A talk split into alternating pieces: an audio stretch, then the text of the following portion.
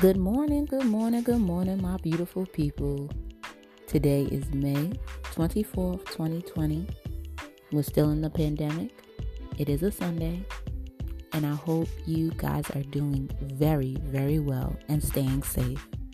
Today, Sunday, I'm going to be attending my virtual church service as usual, have I been doing since this pandemic has started. I already got up bushy eyed, I should say, stretched, yawned, farted, you know, all that good stuff. yes, a lady does fart, gentlemen. Um, but yeah, I did everything, prayed, I did my affirmations. So let me know what's going on with you, you know, what you're doing for the morning, for the afternoon, for the evening. Have you started what you said you was going to do or just how you feeling today, you know? Not a lot of people have been asking or have received that text message or that email or that even that phone call to say, you know, how you doing?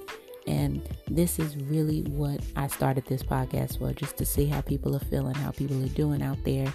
You know, some people are down, some people are up, some people are in the middle. But all in all, I just want you to be at your best no matter what comes your way, no what no matter what you're going through. Just be your best at what you are doing. You know, some people don't know their purpose. Start buckling down to know what your purpose is, what you enjoy, and from there take it from there. Anybody can change. You could be from 19 years old, 35 years old to 50 years old. You still can change and turn your life around. Do a whole 360, 180, whichever one you want to do but you still have time while you're still in the land of the living. So be blessed, be highly favored, enjoy the rest of your day. I will do the same as well. And always just remember to thank God or whoever you believe in that you are still here in the land of the living.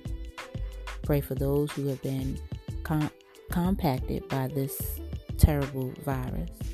And we pray for this virus to get up on out of here. How about that? Just leave us alone. We don't want you no more. All right? Take care now. Bye bye.